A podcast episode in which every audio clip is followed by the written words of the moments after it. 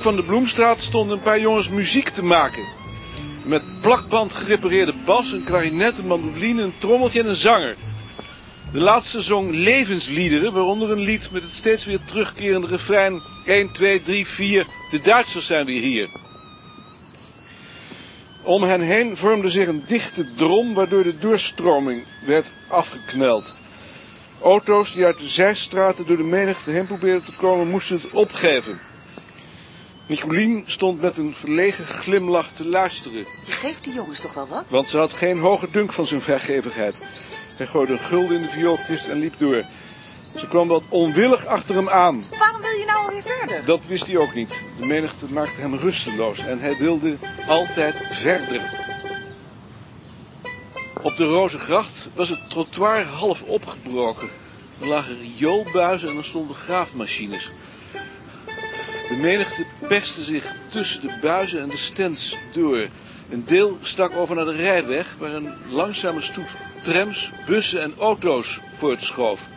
Hij raakte geïrriteerd.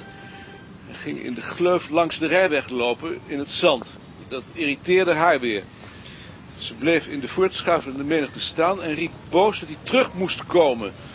In het lawaai en de schallende muziek gingen haar woorden half verloren. Het was een dwaas gezicht zoals ze daar boos tussen al die onverstoorbaar voortduwende mensen stond te roepen. Kom hier! Hij negeerde het bevel en bleef rustig in het zand lopen.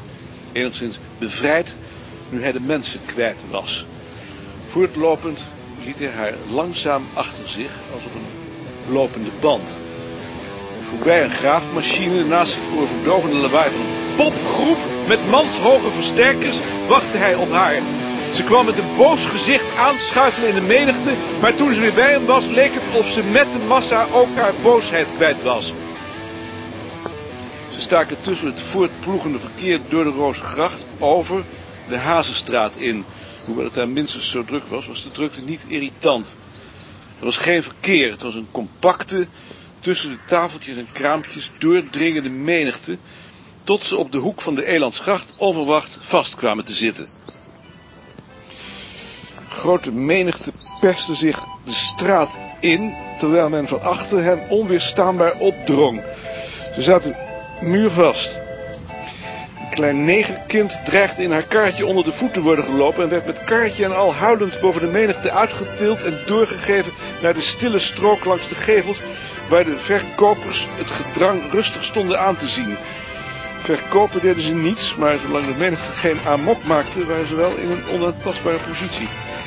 Kwartier lang werd er goedmoedig wat geperst en geduwd, waarna ze plotseling doorbraken.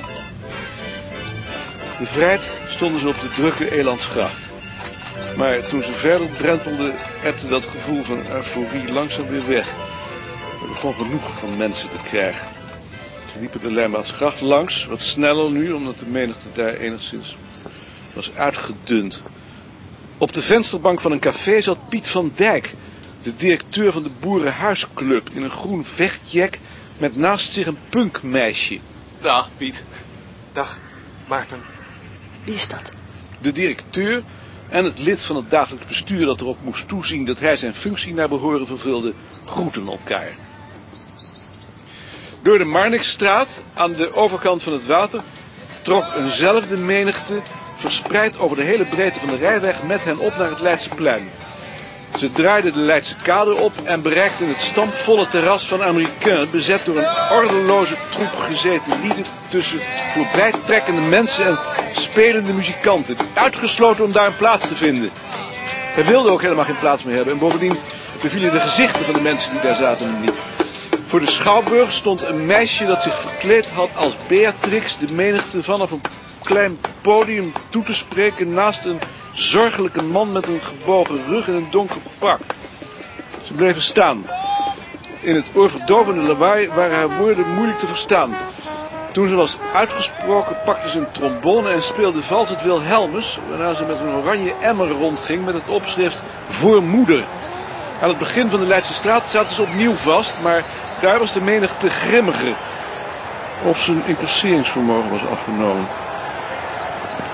Er werd agressief geduwd en geschreeuwd. Een groepje ongure jongens baanden zich een weg met hun vuisten. Ze probeerden in de tegengestelde stroom terug te komen, wat pas na een minuut of tien lukte. Toen ze met een omweg opnieuw in de Leidsestraat kwamen, was de menigte weer tot rust gekomen en na het spui werd ze zelfs wat dunner. Ze liepen op het brede trottoir onder de lichtgroene bomen een beetje verdoofd, moe van het drentelen, zat van de mensen. De hemel was met grijze wolken dichtgetrokken. Het begon te regenen, grote druppels, maar dat hield meteen weer op. Voor het opengeschoven raam op de eerste verdieping van een kraakpand stond een troep in het zwart geklede jongens en meisjes rond een geweldige geluidbox die harde muziek over de voorburgwal braakte. Ze bogen zich voorover, maakten bewegingen met hun lijven en schreeuwden dat zijn weerzin wekte. Toen ze met een glas bier bij Scheltema zaten, wekte bijna iedereen die langskwam zijn weerzin. Bijna alle mensen hebben rotkoppen. Ze sprak dat niet tegen. Voor het voormalige gebouw van het Handelsblad hingen in zwart geklede jongens en meisjes rond. De jongens met kaal geschoren hoofden. Ze verveelden zich ostentatief. Het viel hem op dat niemand in de menigte oranje droeg. Vroeger zag je op zo'n dag vooral verkopers van strikjes. Ook dat was voorbij. Hij had het gevoel dat ze het einde der tijden naderden.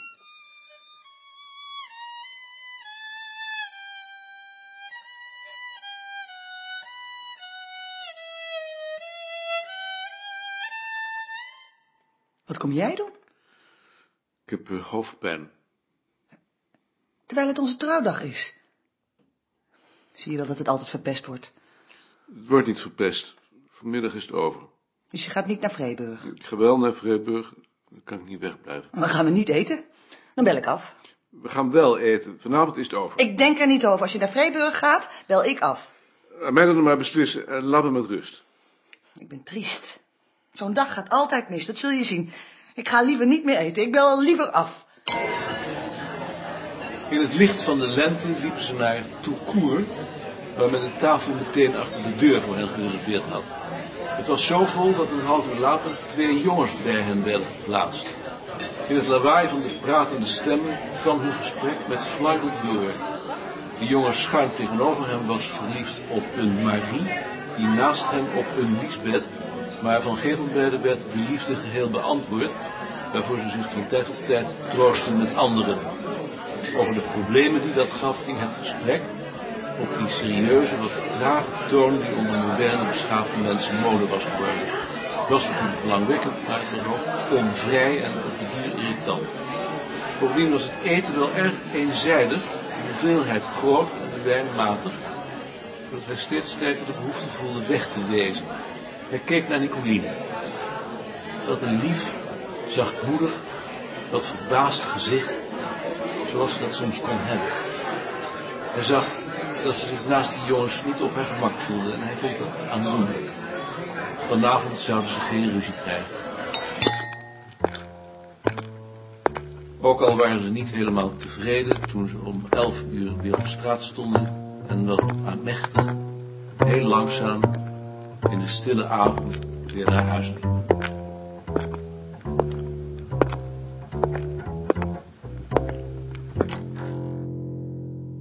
Oh, meneer Koning, weet u misschien waar hier de koffie ligt? Dag meneer de Rook. U bent vroeg. Vindt u? Volgens mij zit die koffie in dat kastje. En u weet niet waar de sleutel is? In de la van Wigbold. Probeert u het? Ja, dat is hem. En weet u nou ook nog hoe die machine werkt? Nee, maar direct komt goud, die weet het wel. Ik heb alleen nou al wel zin in koffie. U bent er anders toch alleen op donderdag? Ja, maar ik werk hier nu. Sinds wanneer? Sinds vandaag. Heeft meneer Balk het niet verteld? Voorgoed? Dat is wel de bedoeling. In plaats van juffrouw Babelaar. Ja. Welkom dan. En geluk gewenst. Tenminste. Dank u. Dan hoef ik zeker niet op goud te wachten. Nee, dat doe ik wel. Wist jij dat de rook hier is aangesteld? Nee, dat wist ik niet. Dat had jij toch wel mogen weten. Nee, vind je niet? Ik weet het nu. Ja, nou die is. Zo kan ik het ook. Dag Maarten. Dag Ad. Wist jij dat de rook hier is aangesteld?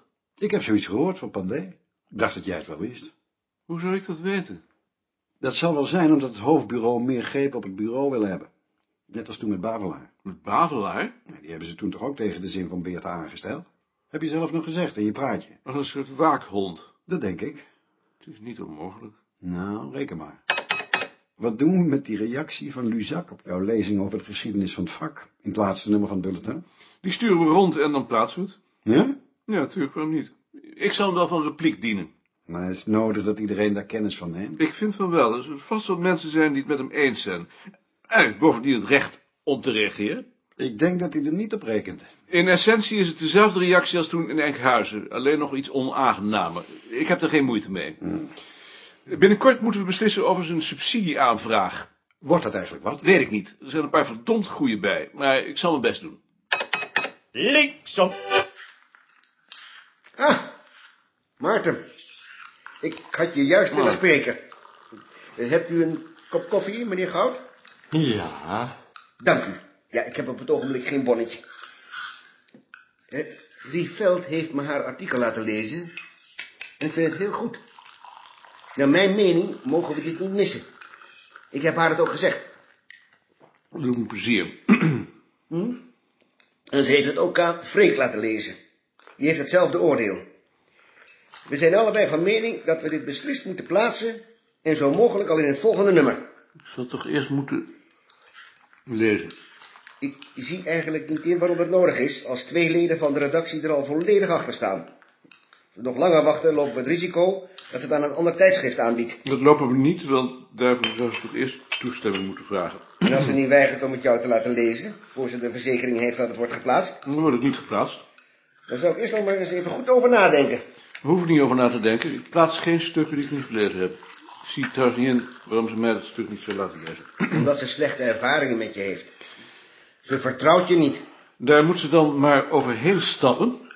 Zeg maar tegen haar dat ik het eerst moet lezen en dat we daarna zullen beslissen.